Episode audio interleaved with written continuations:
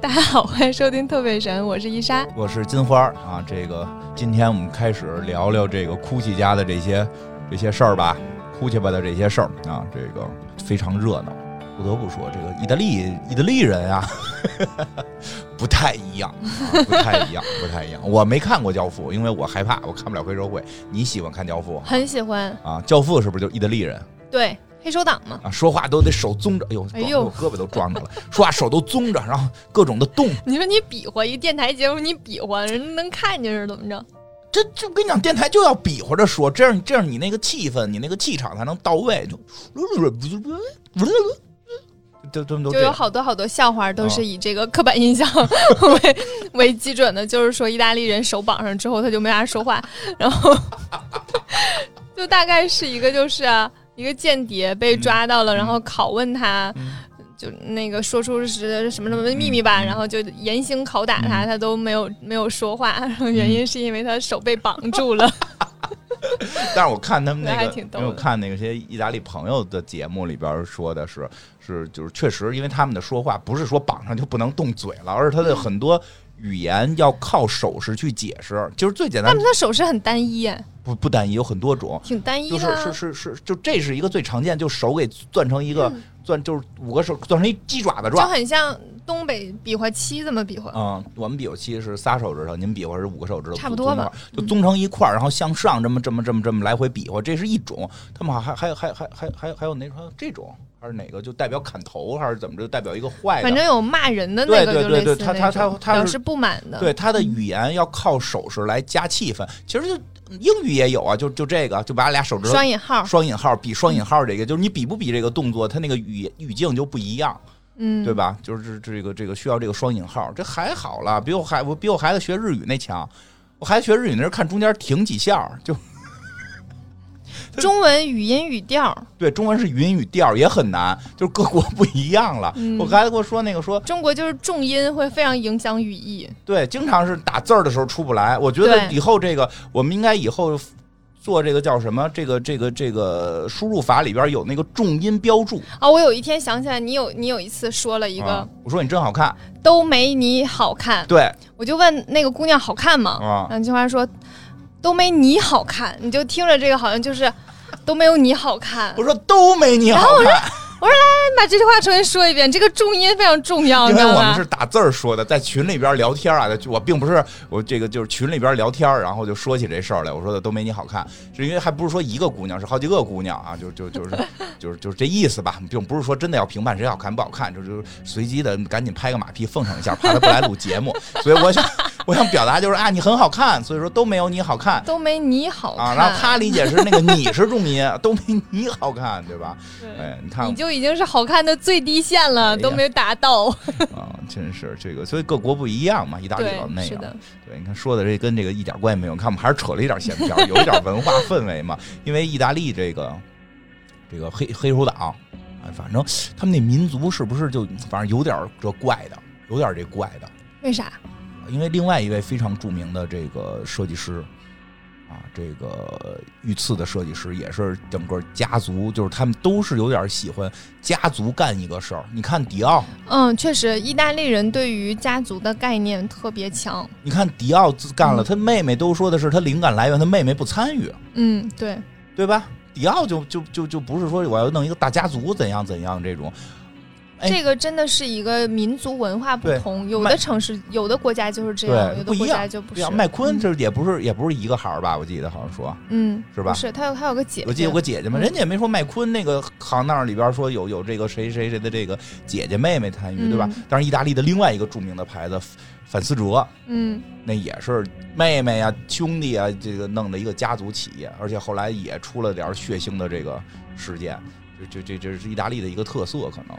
嗯，他们可能就是家族气氛比较浓厚吧，就很喜欢大家全家一起干一件事儿。对，可能有没有可能是对于周围人的信任度没有那么高呢？说不太好，所以说这个是一个意大利的民族对，性，不知道是对对对原因对是什么。对，嗯，就是因为至少我们看很多电影里边儿，他们特别喜欢要弄弄一堆人在一块儿吃饭，就是七大姨八大姑的都 得来，哎、我们家也这样。 是 是是，中国它这这这方面跟中国还有点相像，就是中嗯国、我们我们中国是也喜欢这这样，就赶个过节的时候是表兄妹都要聚，我每次碰到那种就是家庭，嗯，家庭里面的关系没有那嗯么好的朋友的时候，都非常想带他去我们家看看，因为我们家过年就是非常热闹，哦二十多口人，嗯，然后大家都还挺好的。是啊，所以这不一样，没有好坏。你像 CS 就我表弟，我们做节目，我表弟也跟着我们一块儿做，我表哥也来我们节目做过，做嗯过做过内容。你表哥是谁啊？就因为后来一些事儿不太方艾便说。文吗？ 不是了，不是了，就是当然就是说呀，就是这个我表哥表弟都会来节节目做，就是这这就是文化不一样。但是呢，咱们中国有句古话，这嗯，个亲兄弟明明算算账账，哎，亲亲亲兄弟明算账，亲兄弟明算账。还有句话叫富不过三辈 儿，为什三么代。啊？为什么？到第三代的时候，你就不是亲兄弟了。嗯你琢磨这事儿，第一代的时候，第一代的时候就一个人儿啊，第二代是亲兄弟，第三代是就是堂兄弟、表兄弟，关系就更远一步。，没有，他们家亲兄弟也挺乱， 关系也没多好。啊当然了，他们家也确实不光是亲兄弟、亲父子、嗯，兄妹对，，哎呀，乱成一锅粥，对吧？所以今儿今儿讲讲这个，因为他们这刚才也说了，这个是弄的这后代全都在这企业里边干活儿。上回讲到了，亲这个这个呃，大哥大哥跟大姐是一直在父亲在的时候是在操盘着这个企业啊。父亲死了，父亲去世了之后呢，哎，没给大姐留遗产，嗯没给她留股份，她可能留了个房子，留了点什么，就没给留股份，说事业跟你没关。这大姐一下就窜儿了，就就都是老娘打下的天下，你说跟我没关系，跟我没关系嘛，对吧？大哥开始还挺高兴，大哥可能开始还挺高兴，但是呢，股份也没全给大哥，给老二、老三都分了，一人百分之三十三点三三三三循环。这大哥就就就就挺这个，就大哥有点搓火，就是他们都互相搓着火，说你这老二啥也没干，老三一直当演员，又啥呀，对吧？但是他们之间呢，还要互相的这个叫哎呀，特别叫什么这个合纵，要玩合纵，哎远交近攻。他们先是哥三个攒起来把把这姐姐给斗了，因为姐姐说我要遗产，嗯，我得分。因为就是说，我要是一直没在这个企业里边儿，我要一直没在这企业里边儿，你说爸爸不给我就不给我了，我也没辙。我一直在这企业里干活呢，我该不该有这份遗产？这不是说是光是分钱的事儿，这公司里边儿我做贡献了，对吧？嗯所以这个当然呢，说这仨兄弟呢绑起来把妹姐姐给斗了，把姐姐给斗跑了，嗯，姐啥也没捞着。然后也是他爸爸真真没给，是真没给啊嗯，但就说姐姐因为本身在企业里呢，对吧？对，你本身在企业里的人，你这没给，这这就麻烦了。你要说这妹这姐姐一直在企业外，你没给她也没地儿打闹去，但是她在企业里肯定还把持着点什么，结果给姐姐挤跑了。然后这个剩下这哥仨还在斗，老大带着老三把老二给斗了，最后就剩下老大跟老三俩人斗。啊，当然这里边呢比较有意思，各种事件就发生了。因为老大确实是一个非常能操盘这个这个叫什么市场的人是，啊，非常而且带着孩子斗，啊，对对，他们俩那个时候年纪已经很大了，然后带就着开孩子始斗啊，带着孩子斗还，带着孩子斗，对，说呢因为爱杜那个时候就为了为了赶走鲁道夫，嗯。就把一些那个香水儿及一些配件儿的部分交给了罗伯特，就是他的儿子罗伯特。之后就开始尽力的去推广香水儿，啊、嗯对、嗯，就是我把这部分给你，然后我们就把这部分做大做强，啊，你这股份占的就多了，嗯对吧？就就这么干起来对，然后然呢后做的还嗯真挺好，啊，然后呢，包括呢。他这个这个这大哥呢，挺能忽悠啊，对吧？挺能忽悠。上一节讲了是这个商业奇才嘛，对吧？你你奢侈品你得怎么弄啊？奢侈品这伊莎一直在强调嘛，都是皇家贵族使的，那我们这也得是皇家贵族使的呀，对吧？就开始跟人说我们这是皇室使 的，对吧？跟人说我们这是对皇室用过的啊，这个我们以前是给皇室做皮具的，啊对凭什么爱马仕能给皇室做，我们不能做呢？我们我就是们也做我过，们就是爱马仕跟 AUV 的合体，比他们都厉害，对吧？结果被人揭穿了，嗯，这个人是谁呢？谁呢？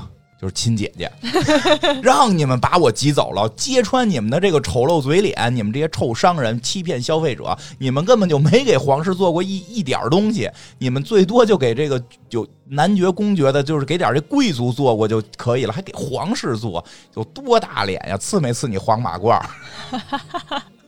家里供不出黄马褂儿，别说给皇室做过东西，没有没有什么康熙、乾隆给你提的这匾额，你好意思说你给皇室做过东西，对吧？ 所以这个就就斗啊，斗成一锅粥。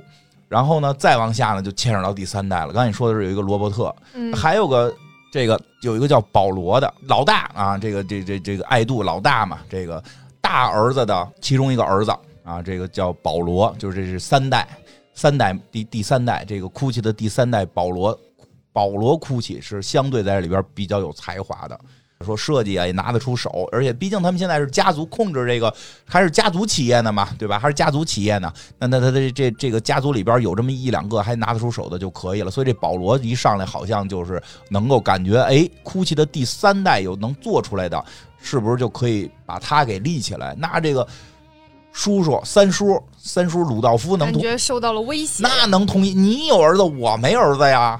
嗯， 对不对？别以为就是就我要是没孩子了，那钱都归你，对吧？都归你。我也有儿子，我把我儿子也弄出来。哎嗯，他儿子叫什么来着？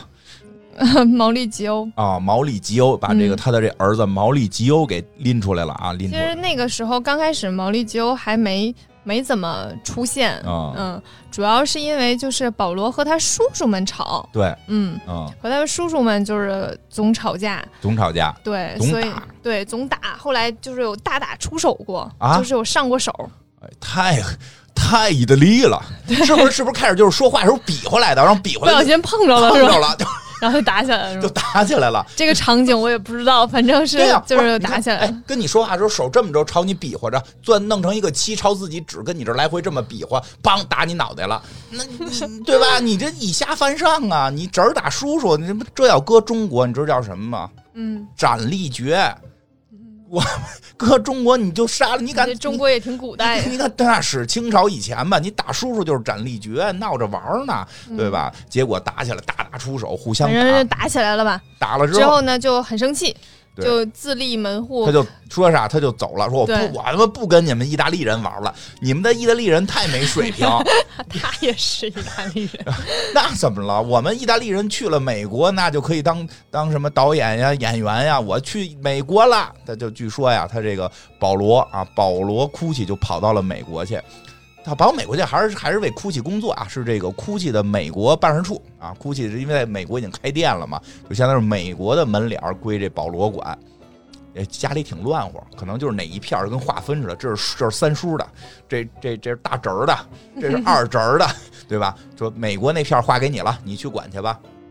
结果他这管的过程当中啊，我他就想，我说我跟你这儿跟你们这么折腾，你们哭泣现在都指着我，都指着我设计，都指着我主控呢，你们跟我这块儿现眼，我自己弄一牌子，我自己弄一牌子，我跟你们哭泣没关系了，我用我的名儿、我的姓儿立个新牌儿，我叫保罗哭泣，哪儿没关系，logo 一模一样。那人也叫哭泣。你告诉我，哭泣的哭泣的 logo 是有什么单独的设计？有啥样？那个时候是有的，啥啥样啊？他当时是 G 大写后面小写的，和现在不一样，现在改 了。就 G 大 G 大写后边小写叫设计吗？它是有有设计的，它是有个像花体英文一样的那但种，哦啊但是但是欧洲花庭文是一个很正常的一个，可以吧？但是它就是一样，反正就是一样。当然这里边就是公说公有理，婆说婆有理了，对吧？但而且它还卖贼便宜。啊，保罗哭泣就说：“我就是叫保罗哭泣，对吧？对吧？刘德华烤鸭，那人叫刘德华就能干烤鸭，我就叫保罗哭泣，我也没说我叫哭泣。人商标 商标长那样，你不能用一样的呀。你们就是一花体字，我也是花体字啊，对不对？我也是花体字啊，我就他这这就弄了一保罗哭泣，结果卖的贼拉便宜，贼拉便宜的，确实特便宜啊，赶上 Zara 了都。”那段时间其实，嗯，GUCCI 就是让他们折腾的不大行，嗯就是包括他那个。呃，大儿子卖那个卖香水儿那啊个也是，他就把很多香水儿进驻到商场里面。啊其实以前的基本上你都是要到那个店里，你才能明白买到这个品牌的东跟西。现在还不一样，现对，在是你这到香水儿一到到处都能买得到，它就你变就得感觉跟雅芳差不多就了品牌就没有那么没有那么大含金量了。啊。对然后再加上这个这个，他们又出了一个这个保罗 GUCCI 的这保个罗 GUCCI 这个系列哎，保所罗以整个品牌就开始走下坡路了。呃，保罗哭泣一出，那就风靡全美啊！哎，九十九两件哭泣 T 恤 儿，那你谁不买呀？谁不买呀？我都排大长队，都排大长队。结果这个有不买的，贵族就不 买那了。啊是贵族是不买了， 贵族可不是不买了吗？但是问题这就是一个连锁反应，当贵族不买的时候，你这牌子马上就要沦落了。对吧？因为保罗哭泣，那还是保罗哭泣，那原哭泣就受到了影响，对吧？老原来人那正经哭泣就就也被给拉下去了，这保罗哭泣卖的好，那原来那哭泣就卖的不好了。嗯，贵族就一被看发现了，对，贵族一看，哟，怎么街上这些人拿的全都跟我这个手机长我得一这就样？不值钱了呀。啊，对呀、你这从面上看我也看不出二百五十六 G 还是十六 G，不使它了，不使它了，对吧？我得从外头能看出来长什么样，对吧？就这意思吧。所以这个其实对原来的哭泣品牌受到了很大的影响。这个时候动了钱了。对吧？蛋糕被吃了，爸爸、叔叔啊，一看我们，因为爸爸、叔叔还保持着原来还持的是原来哭泣的这个股份呀。你这保罗哭泣跟人跟这个爸爸、叔叔也没关系，爸爸、叔叔就急了，就就不让这儿子干，告这儿子说你这品牌就就就侵权，你叫保罗哭泣，你也不能用哭泣这牌子，你知不知道啊？有一个有一个哭泣披萨店，我们都让他把名儿给改了，你你你你不能这么干。结果这保罗哭泣这牌子呢，哎，听说现在还有。听说现在还有，那不知道这保罗哭泣这牌子到底是当时的保罗哭泣，还是后来别人又弄了个保罗哭泣。反正就是大家如果说见到了，说是这个这个可能有的话，有可能是当年哭泣的这个第三代某位孙子的牌子、啊。这我不敢说，不敢说，不确定啊，嗯不确定，因为我见过很多各种各种前缀的华伦天奴啊，这嗯，对不确定。当然，确实是有过这么一个牌子，我还在见过有人问过保罗哭泣到底是不是哭泣，但是至少说在历史上，保罗哭泣的这个牌子跟哭泣是这么一层关系。但是这样的话，不是把保罗哭泣路给堵死了吗？嗯哎，这就没想明白，嗯，自己人你不能往死路上逼呀、嗯对呀、内幕都知道。那保罗哭泣，呵，爸爸，你要不是个爸爸，那我就不是个儿子。你乐什么呀？是不是？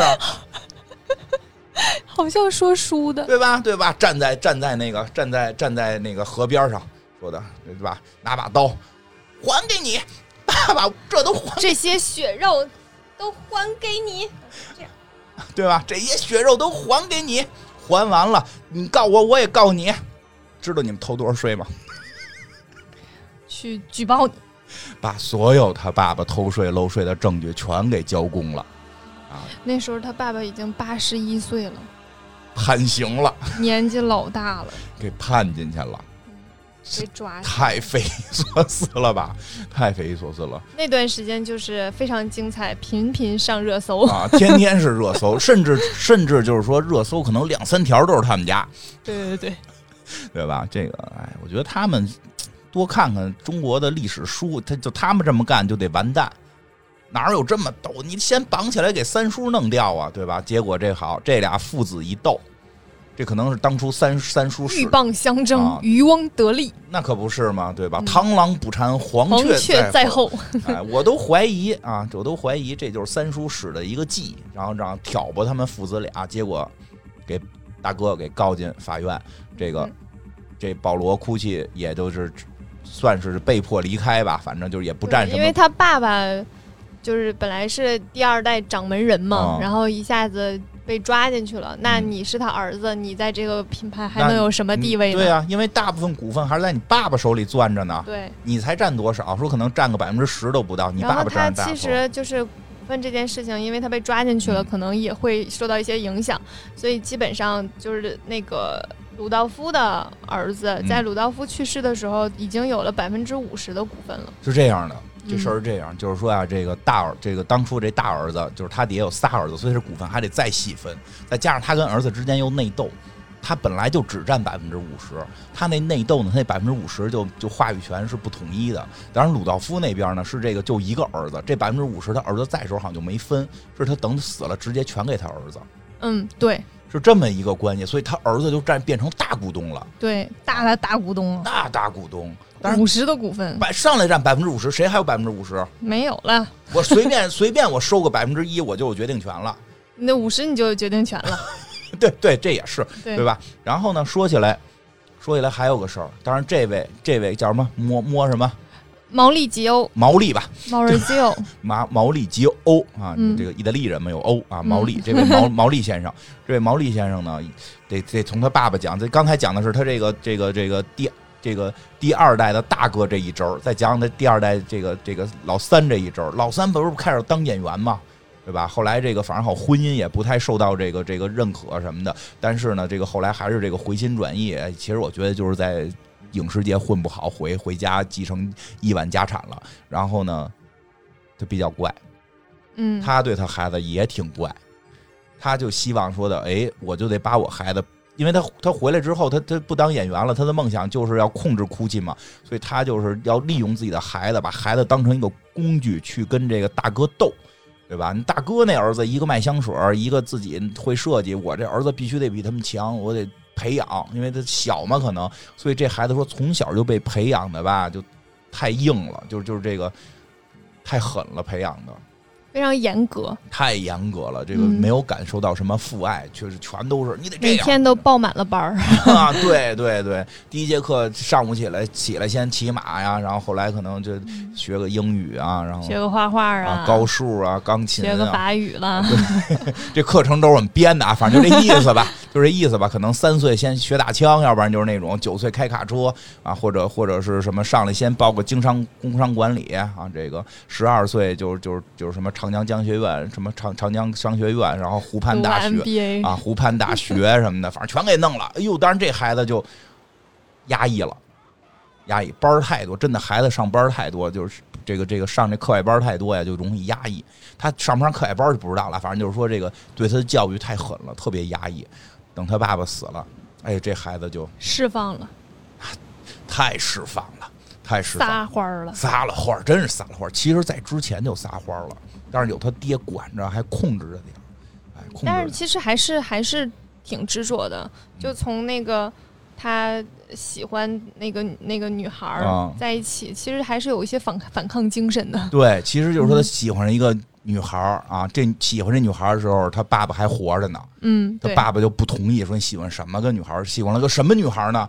啊，一般呢，坊间传言是一个开是一个卡车司机的女儿，洗衣店的女工，洗衣店女工和卡嗯车司机生的女儿对啊，而且这个说的她自己也是在洗衣店帮忙他的。自己在洗衣店帮忙哈，嗯，反正就是说呢，你想这位呢，他是这个他这个哭泣这个这个富富富二代、富三代，这个这个富三代这这这么一个呃高富帅，还挺帅的小伙儿，意大利人挺帅的。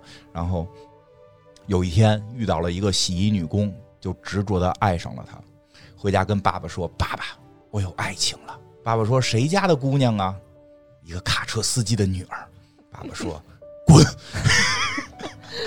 反正挺压抑的你，好像在场，我都看见了，我坐时光机看见了，就这意思吧。这事儿能想明白吗？对吧？说他肯定就是奔着你的钱，对吧？那嗯，然后他这个你毛得找找一个就是有个家族的对女呀孩儿，正经正家族政的，政，咱们得政治联姻啊！你得跟你那嗯对几哥哥斗啊，对吧？鲁鲁道夫这鲁道夫这儿子毛利说：“我要反抗，我要反抗我要，freedom，追求爱情。啊，对，追求爱情，对这个 都跟看见了似的。反正说开始跟这姑娘在一块儿呢，就受到了很多的这个这个阻挠，嗯哎，各越种反对，越是这样，越觉得这样，越爱，越是这样，越觉得爱。觉得大家都反对，而我还执着于和他在一起，我对他一定是真爱啊！对呀、这个世界上有什么东西比真爱更重要吗？没有，生命诚可贵，爱啊情价更高，啊！而且我还是为了自由的爱，对吧？是不是？这女孩儿，你看看卡车司机的女儿都有反抗精神，啊和你们那些臭权贵就是不一样，有着不一样的思想，有着不一样的脑子，对吧？当然了，这位姑娘呢，确实不一般。这位姑娘呢，想的呢就是这个想有钱。这位姑娘就是我们这一集后边的这个非常重要的一位角色，非常重要啊，，她可不是说简简单单的，就是在这个哭泣家族里边这么一闪而过，不简单。不简单。 哎，你都快赶上和声了，叫什么？叫什么？来说说名字。这个姑娘叫翠夏，翠翠西雅，啊小翠儿吧，小翠儿， 翠儿西雅，毛利和小翠儿，啊毛利是吧跟小翠的故事。好哎，嘞小翠这小翠呢，说实话确实出身低贱，但实际上后来有记载说，其实啊，她她后来她妈妈就挺挺能折腾，她妈妈后来嫁了个大款。但不是贵族，是个这个暴暴发户，相当于，所以嗯，他们家属于这种就是这个，咱说不好听点儿叫穷人乍富，并不是这贵族，因为哭泣家已经是贵贵族三代了嘛，相当于就是就是有钱三代了。说虽然说没有什么爵位的贵族，但是至少是这个这个这个这个毛利是含着金钥匙是出生的。但是这女孩儿是小时候过得特别惨，真是帮着妈妈一块儿洗衣服，直到妈妈嫁了这个又嫁了一个有钱人之后，生活才有所改善。所所以他非常恐惧没有钱，非常害怕没有钱的这种生活，所以他这个跟发现了这个毛利对他的挚爱，他确实，呃，因为后来对他的采访，他也曾经说过，其实他是还是挺爱毛利的。啊，说这个后来的很多事儿都是因爱生恨啊，就是他们两个本身也这种热恋着，然后这个又觉得有钱，对吧？毛利觉得他爱的就是我的钱，那没办法，我有钱啊，这才是真最真诚的爱。这个，当然这女孩儿也是对外这个也有她的理论，对吧？这个这个女孩儿对设计界没有什么贡献，但对名媛界的贡献是非常的大，人家也不拼单，反正。 人家倒是不但是他真可以装成很有钱的样子，对，而且人可以说出至理名言，名这个这个这个名媛界的至理名言，嗯，对？吧？这个是什么？因为我好多年前我看那摁灯节目的时候，有一个叫马诺的姐姐对，啊就有说过类似的，有说过类似的话，但是但是呢，车不一个牌儿，说出来就是听听提不提气。当年马诺啊，马诺姐姐说过，我宁愿在自就宁宁宝马里哭宁愿在宝马里哭，也也不不在坐自自行行车车上上笑笑啊！嗯很多人就质疑，就说你这是爱情就是为了这样。但你听听对这位哭泣姐姐，原版是这样的，啊翠西亚小姐是这么说的：“我宁愿坐在劳斯莱斯里哭，也不愿意坐在自行车上笑。真的宝马，我觉得你哭笑的人宝马七十万，啊在宝我这句话可以变成：我宁愿在劳斯莱斯里哭，也不要在宝马里 笑。哎宝马完以后给咱投钱呢。 宝马人也有高端品牌的，这也有高端高高高价位车的啊”。没有，就是说一下，但就是是这大意思吧家还不是一真的不是一个层级真这的个嗑啊真唠的这。嗑唠的还是不够哈、还不够。这样我突然就觉得马诺姐姐还是挺朴实的一个 姑娘，没错儿，是吧？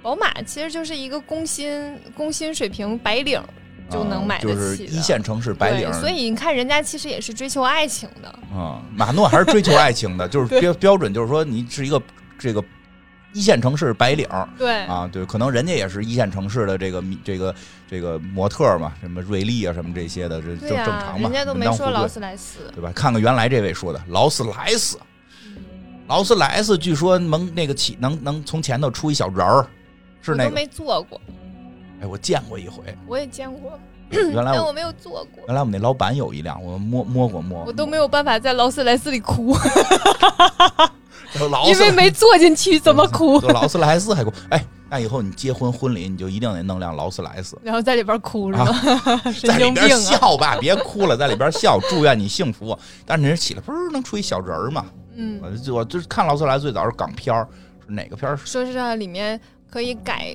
无限改，啊改成就是你认为比较熟悉的，比如说你喜欢有一个地儿放放书，你就可以啊做一书架放里，然后放雨伞，放各种东西。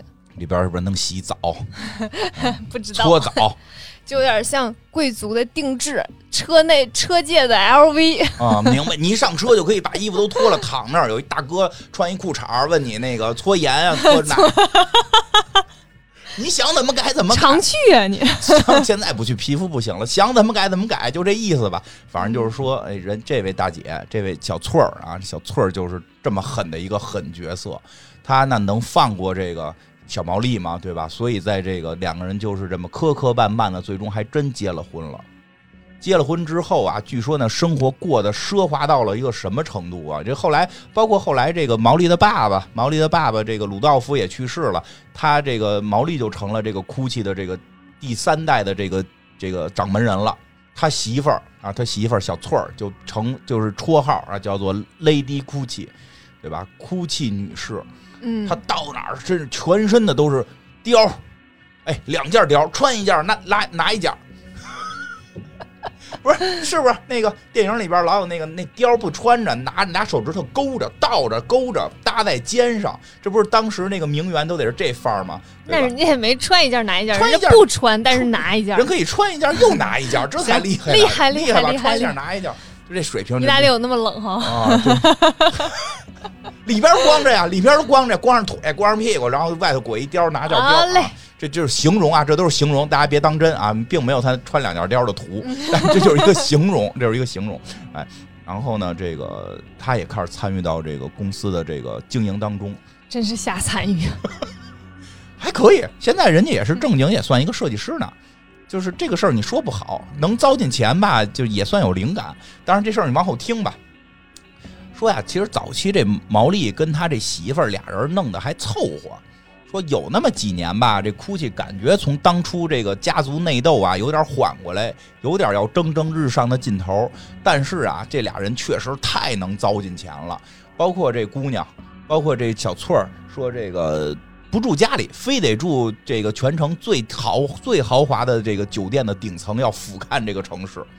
啊，就想怎么作怎么作，哎，就这这这太能作了。然后这钱花的也多，而且呢，说的我也要体现出，就是说实话，说据说他这个他自己对 GUCCI 是有一种执念的，因为他认为 Lady GUCCI 就是他，GUCCI 家族的这些，他就是 GUCCI 的化身，他就是 GUCCI 的代言人，他就是 GUCCI 本本本哭，他不在自行车上哭，他要在 GUCCI 里哭，就就就就这意思吧，对吧？哎，这个。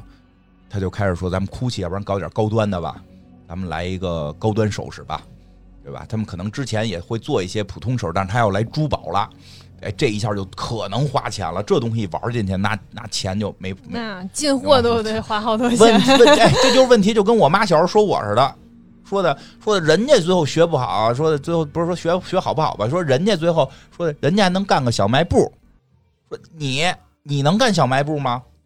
你自己干小卖部，你得把里边可乐跟冰棍儿全全给糟践了。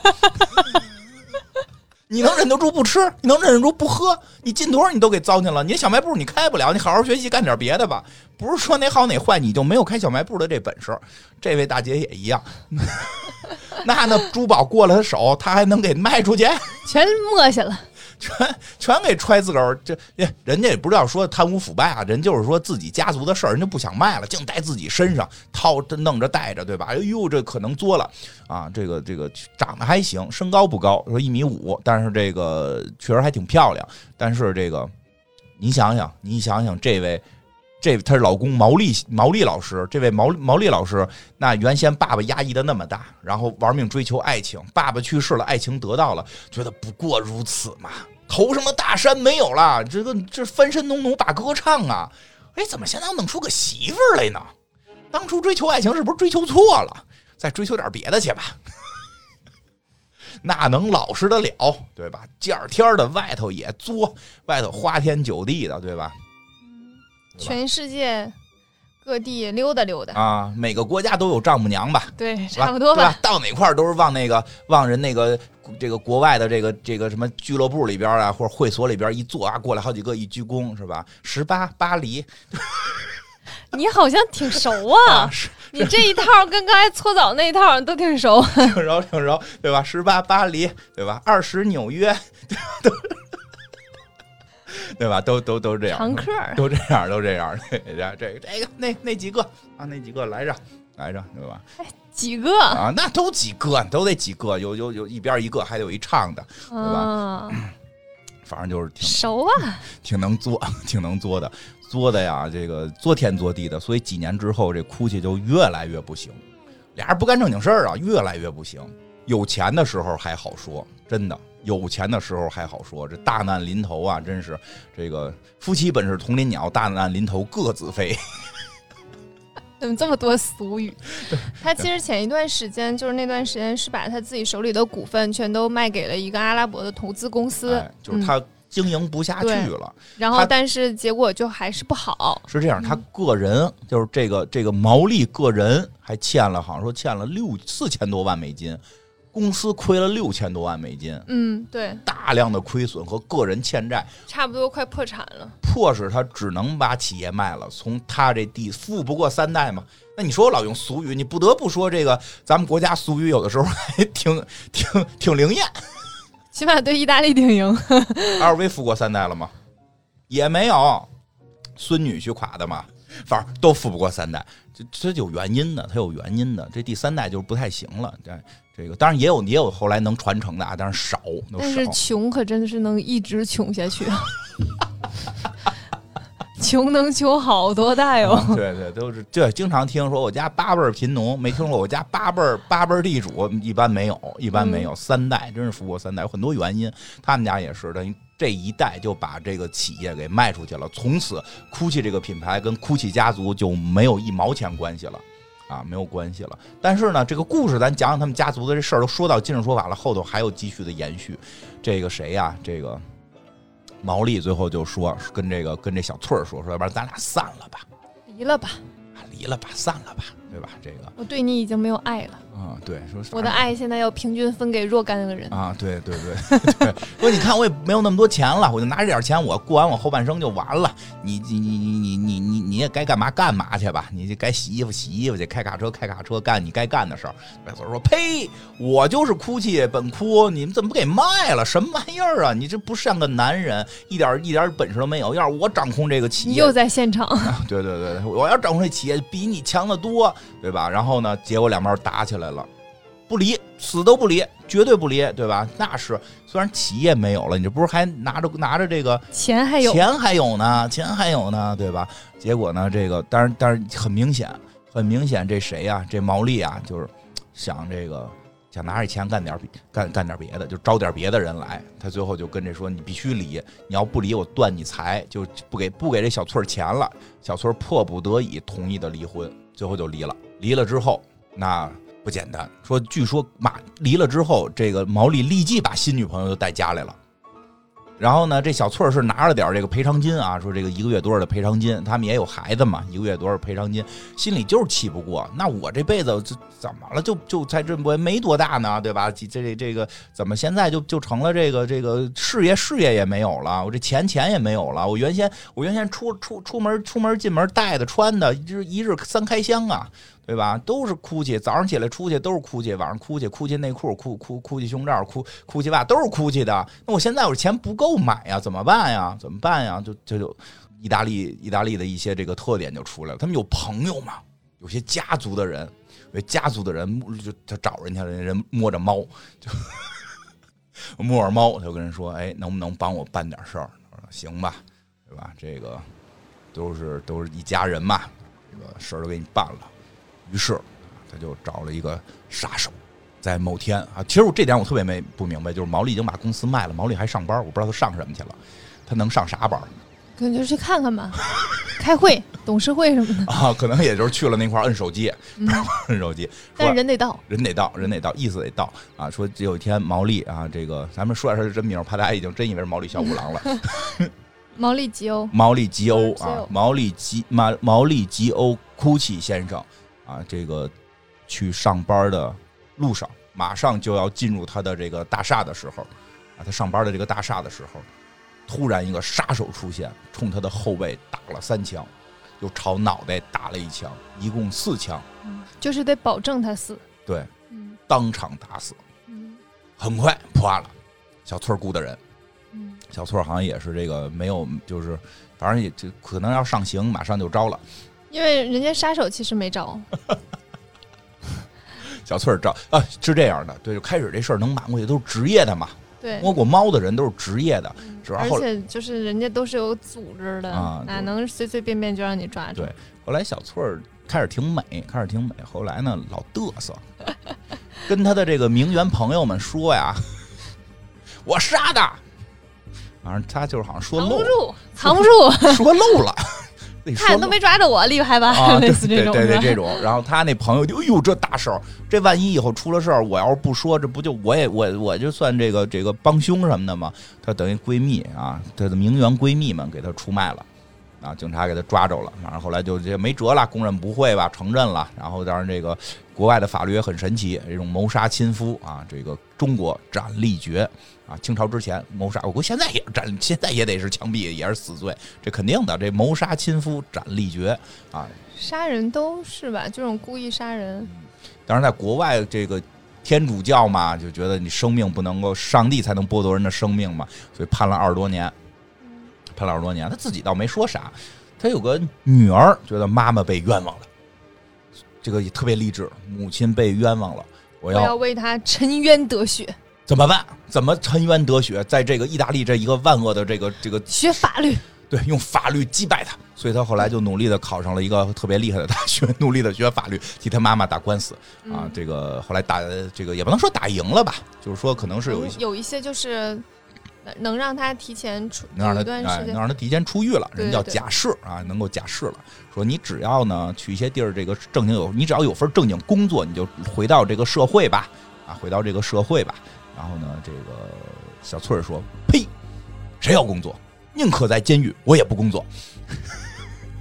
那不能工作呀，我从出生就没工作过。他这么说啊，他其实替他妈洗过衣服，但是他确实可能是没有自己的，因为他洗衣服的人应该跟他妈是一个活儿嘛，他没有自己去上过班儿啊，没有没有自己去上过班儿，所以他第一次假释被他自己拒绝了。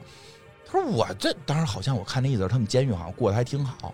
他说监狱里还有的花花草草要照顾呢，谁有功夫去上班儿？神经病啊！说经，因为他可能确实本身他那个赡养费还有，他在监狱里边还有人给他做头发。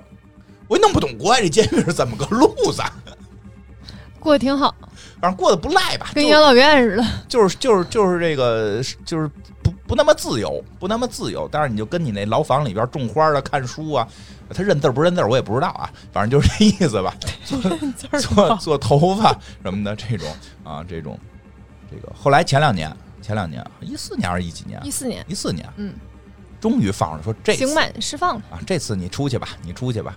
出去之后呢，这位呢，出去之后第二天就这个对外声称啊，我要回到国 企。我估计跟他们姓哭泣的都没关系啦， 跟你有什么关系啊？啊、我的生命就是哭泣啊，我特别爱哭泣，哭泣就是我是 Lady Gucci 啊， 我是 Lady 哭泣，我就是哭泣本哭啊，对吧？就非要非要去哭泣哭泣啊，后来人也没搭理他。但是啊，但是欧美的这些娱乐界那多热闹，他的真人秀节目就上映了。我上来好像出狱第一天，好像买了个大鹦鹉吧，哎，跟叫鹦鹉哭泣哭泣，怎么了？反正就糟践钱吧，糟践钱吧，因为他现在还拿着这个养赡养费，还拿着赡养费，但是好像说其实不太多了。他他还挺能吹，后来还跟人吹呢，说你看看，我把老公杀了，照样花着老公的钱，这才是这个，我看我多厉害。对生命没有一点敬畏。然后呢，但是很神奇的是，有一个珠宝公司请了他做设计顾问，就很神奇嘛，就所以说只能说很神奇嘛，很神奇因为他审美其实也不是非常好，我觉得。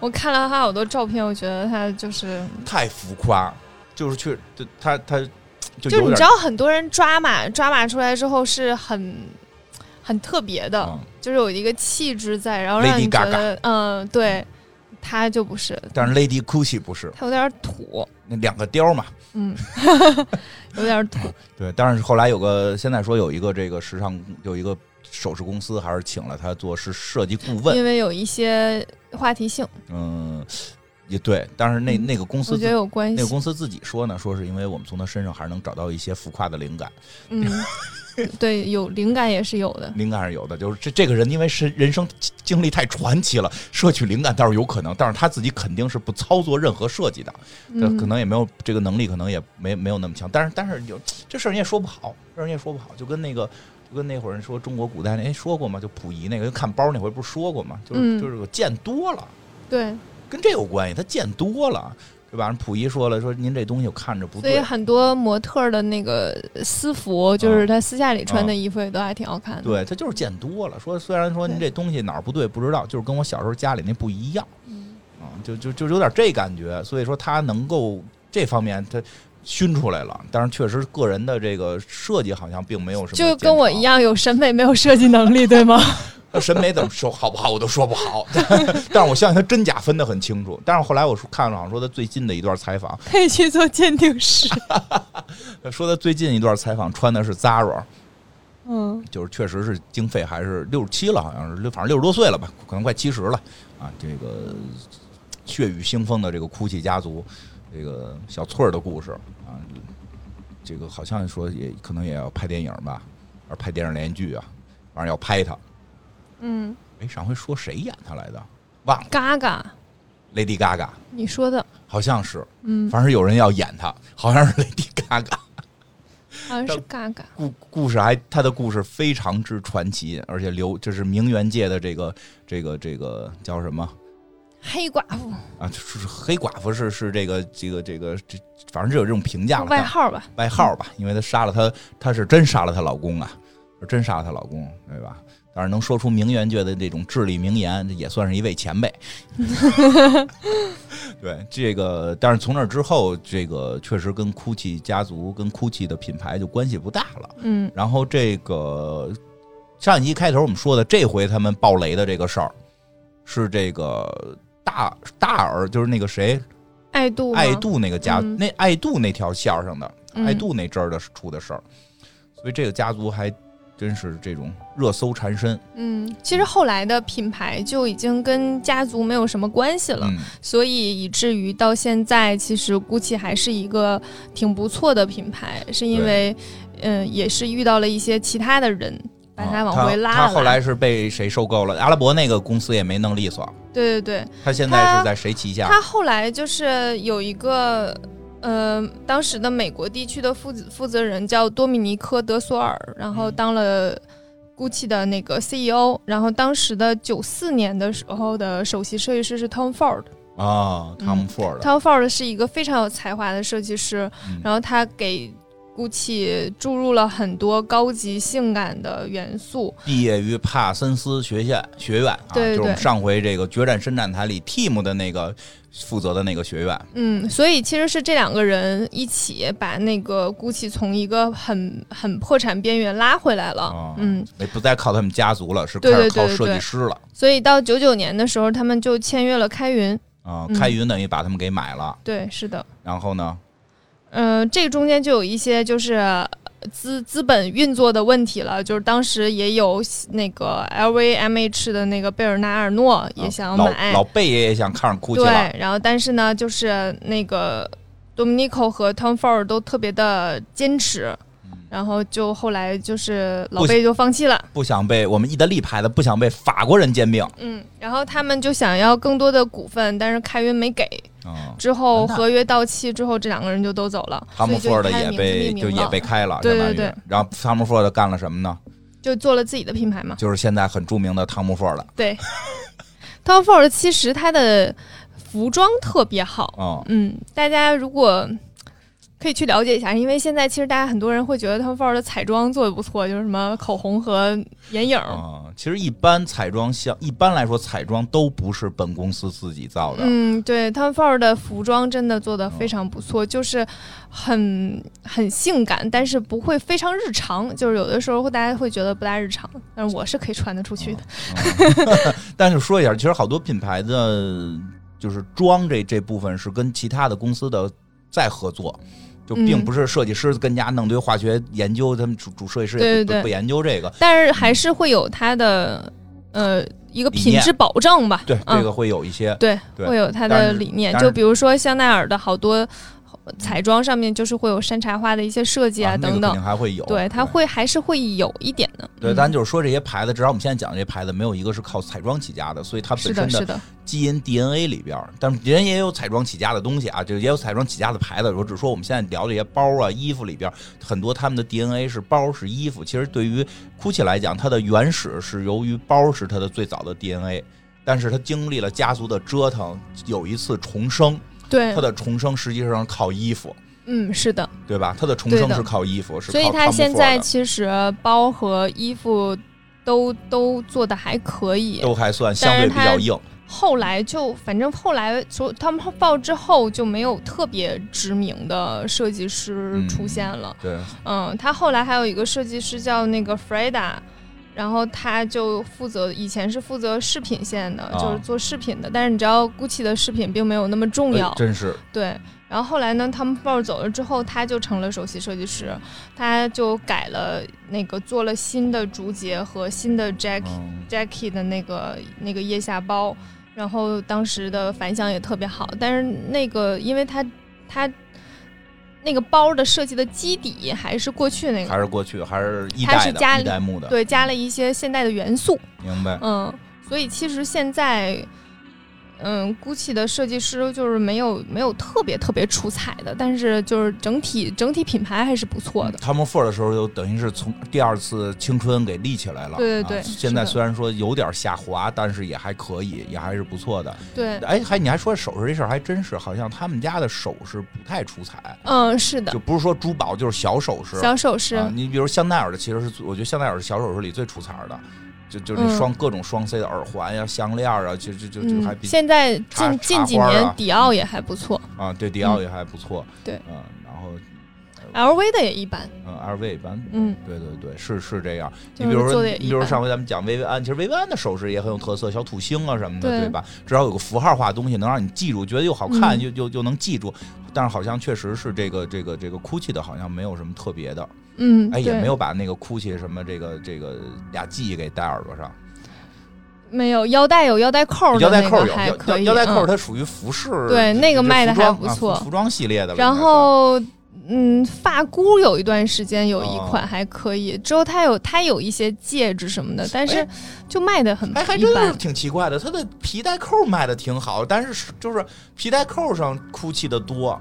嗯哎，对，香奈儿没见没怎么见过香奈儿连双 C 弄皮带扣也有是吗？嗯就少吧。少爱对，马仕、LV 什么迪奥，其实最近我今儿还刚看香奈儿也有。嗯那个迪奥这些还比较常见。但你知道有个关键的点是什么吗？香奈儿出套装比较嗯多，嗯嗯，所以它的套装用腰带的其实比较少。哦有有有道理。对，然后他们就算是出的话，基本上没有男士的腰带，哦都是女性那种很细的腰带是。我我我我我有卖过，就是那个那个腰带扣是一个珍珠的双 C，哦，所以就是那挺好看比较但是小是吧？就是比较女性化的那种哦。明白了然后你知道现在其实很多腰带，嗯、包括 GUCCI 和 C，就是、嗯就是迪奥的，基本上都有点偏中性化。啊是是是，它偏嗯中性化，所以可能我们我才注意到对对对，有这种可能性。对，啊因为 Chanel 的那个腰带还是处于一个比较优雅的那个哦状态对，嗯。哎腰带还真是挺，就是跟 GUCCI 的腰风格带不一样， ，GUCCI 的腰带鞋好像还还最近都挺鞋火不错，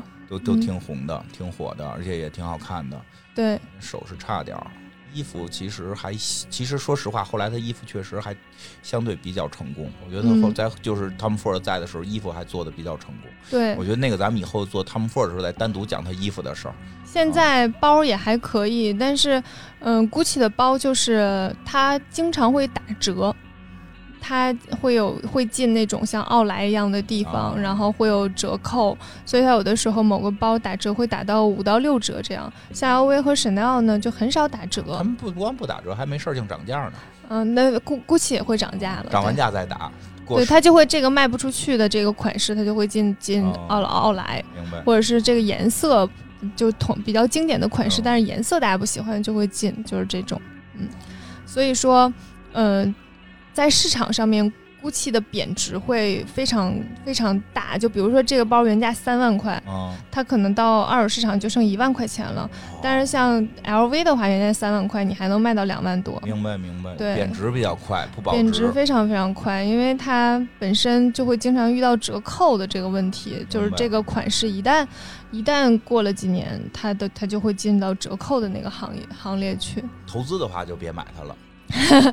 我我觉得买包吧，投资这个你还真得玩一阵儿，你才有这个头脑，因为投资太难了，嗯，你得有一个很强的审美才可以。然后传哎家传家哎也不行。但是你这样哈，就比如说 GUCCI 的这个 Jacky 最近不是在重新推嘛？嗯以前的这个 Jacky 的包五六百一个，啊啊，巨便宜，这么便宜啊？就二手的五六百，因为它很多那个材质是帆布的，就是不大耐 磨，明白。然后再加上呃时间又比较久，再加上它 GUCCI 本来的价值保值会有些问题，嗯，五六百都能买得到。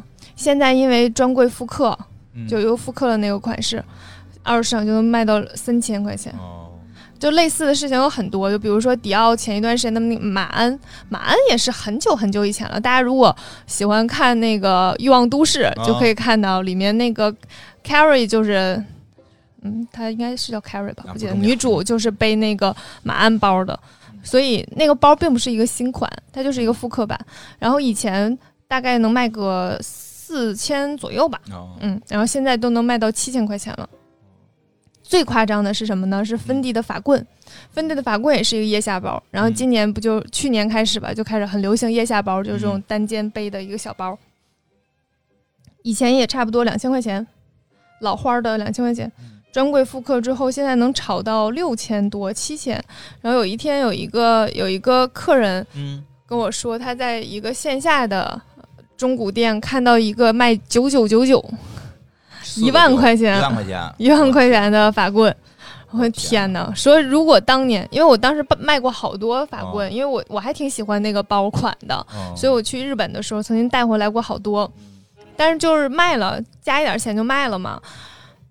嗯、如果当时留住了，啊现在就买对，房了，嗯、那倒没有了。就比如说你当时留了十个法棍，啊再留十个马鞍，嗯嗯，还是能赚点钱的，啊，明对白明白。赚不少不。过你听下来说，开始能卖到几百块钱，也真挺便宜的。啊、那个时哎候那现在还有几百块钱的这种二手包吗？，哦有啊，就是比较旧一点。嗯，我那儿就有，就是基本上，妖总 嗯总在群里说。你能不能发点便宜的包？嗯你发的都太贵了。然后我就小窗他，我说给你发这个便宜的，你买吗？嗯你买吗？哎，不过其实也挺有意思的啊。便宜的包还是会有的，几百块钱能买一个奢侈品包，能啊买一个 GUCCI。啊，嗯难难难难怪那什么，大家非要拼单爱马 仕呢，对吧？真是费劲了，真是。所以有的时候就看你喜欢的是什么吧，就是你比较喜欢这个款式，啊然后很多款式出了之后就不会再出了，那你买一个二手的也还可以，背背看呗，背着玩儿呗，背一段时间不喜欢了再再卖呗。挺有意思。这个 GUCCI 大概就这么讲讲，然后呢，其实后边的什么汤姆· m 尔 Ford 的这些，我们之后还会再聊。嗯啊，Tom Ford 还会讲，我还对的我还挺喜欢他的所以。到 Tom Ford 的时候，我们就会在讲 GUCCI 第二春的时候的这个服装的这些这些感受了。嗯对，因为我们上学那会儿，觉得 GUCCI 还觉得挺酷，有种特酷感。最早嗯，这些年好像劲儿小了。这些年有点呃华丽，劲儿小了。我们做在我上学的那个年，感觉他的酷劲儿还挺挺足的，嗯，酷的。现在的秀就是还挺挺华丽的，就是颜色很缤 纷。那会儿觉得酷女孩穿酷气，呃不知道是不是有这个谐音梗的问题，人家是行好， 但是但是现在确实感受有有些变化了，有些变化了。但是这个其实也听出来这，这个今儿我们这期讲讲也听出来了，这个时尚界背后的一些血雨腥风，因为它真的跟钱一沾边儿，跟这个漂亮、奢侈这些东西沾上边儿之后，确实会有各种各样的人性的东西，就特别比特别容易展现在我们面前啊。但但是这个这个，我觉得不影响这个品牌本身的这个。东西好东西，好的还是好的，嗯对，吧？你说他对他们他们家折腾成什么样？人汤姆·福特设计的东西该好还好，对嗯，这一个开肯始定的那些元素也真的是还挺好的。但是说不喜欢奢侈品的呢，如果也没事儿听了我们这期节目呢，就是对于育儿方面呢，也有一些可以有一些思 考。瞧瞧这要几怎么对待自己的瞧孩子，这当特别是现在有二胎这件事情，啊，瞧瞧这这这三，瞧瞧这这两代，这一共三代人嘛，这两代这个教育的手法，导致教育出来这些人的奇奇怪怪的样子，对吧？这个值得我们思考。真是你说这个独生子女有独生子女的问题，你弄成对，不是独生子女了，有二胎了，有二胎之间的一些嗯要思考，嗯要，琢就磨是呃孩子之间怎么沟通和交流，他们应该是一个什么样的关系？对对其实对父母在里面还会有一定的作用。很重要，是很重要的。然后作为说的，作为我们本身作为其实都是双面嘛，既可能成为父母，那本身你也肯定也是你会把你两个孩子比较吗？也会比啊，有时候也会说呀，但是都会着呗呀，啊嗯、就不会去强行的挑挑衅他们两个人去那儿。而且如果有谁去打小报告，就就就就打小报告的必须得跟着一块儿受到惩罚。嗯嗯，就这个我们是很拒绝打小报告这件事儿的。嗯嗯，是就是说，我们每个人其实就是这样，既可能成为别人的父母，像我就是别人的父父亲了嘛，我也有我的父亲。 对，就是他都是双面的，就是我们在作为孩子的时候，也会考虑到，就像刚才说的似的，可能我们受到的教育就不是一个特别，因为因为在我们的那会儿，就是其实教育还不是。呃，很多事儿大家还不明白呢，其实教育的也都可能方法不对，可能造成我们的性格呀什么的，确实会受到一些影响。其实现在呢，能够体会到哪儿有问题，可以改正。我老觉得是这样，也别太觉得说就是小时候就注定了，我长大了一定某样某样，什么时候都能改变。嗯，我觉得一个人就是。他会受到很多东西的影嗯响，就是他整个你其实回想你你上学期间接触的朋哦友，嗯然后工作期间接触的人，其实都对你会有影响的，所以这些影响并没有说哪个更重，哪个更小，行吧，分嗯谢，人吧。嗯，真的谢谢大家。听我们讲了一期跟时尚关系不太大的一个，我听过瘾的一个 法制 法制节目，一个法制节目，伴带带着半拉育儿节目啊。这个下回聊点什么呀？主要今儿还有点时间，我们得把时间拖够了。 下回下回杨树林吧，看心情吧。下回杨树林吧。 这期要是没录上， 啊，这期要没录上怎么着？这期要没录上，我就再也不录哭泣了。就我再真的说够啦。所以我觉得也可能是哭泣有某种诅咒，嗯，导致我们这个录的时候头一回还没录好啊。今天，但是主要是今天我们换的这个新设备，每个人也都没有底。嗯，虽然现是在亮着红灯，跑着数字，这要是没录上，我就真的再也不录哭就泣再也了。不录了，行吧？嗯，然后这个，那下回录没没得录，咱们下回就杨树林了，还是把人给补上吧。我觉得我看心情吧。啊，我觉得是这样，咱们其实已经讲了很多的那个什么 GUCCI 也好啊，香奈儿也好啊，LV 也好，其实都是百年老店了，对吧？其实听到很多都是在更更古古代的时候，咱们这个这个开始要进入到这个现代的一些事情了。我们也许也会讲一下三宅一生，嗯，为什么呀？突然要讲三宅一生？因为就是不想，就是想要跟你对着干。可以，可以，随你便， 随你便，随你便，行吧？今天就这样吧。伊莎可能有点累了，因为今天录的时候她一直在喝着酒，还在跳着录的，所以好像 跳着录的不是一直在扭 吗？一直在扭动啊，就是跟着韵律，行吧？那个在新的这个环境下录也是第一次在这种嗯酒吧的那个音乐，就是这个音乐节奏特别强。其实就很有意思，很多事儿都会受影响。对，周围的环境影响很大，就是处在这儿麦克风样儿变了，录音台样儿变了，然后这个外头这个窗户外头这环境变了，完了，那背我景今天是说的不好吗？没有好不好？回头录完了，让大家听听跟前几期有没有什么区别，能不能听出这个是什么牌子的麦克风？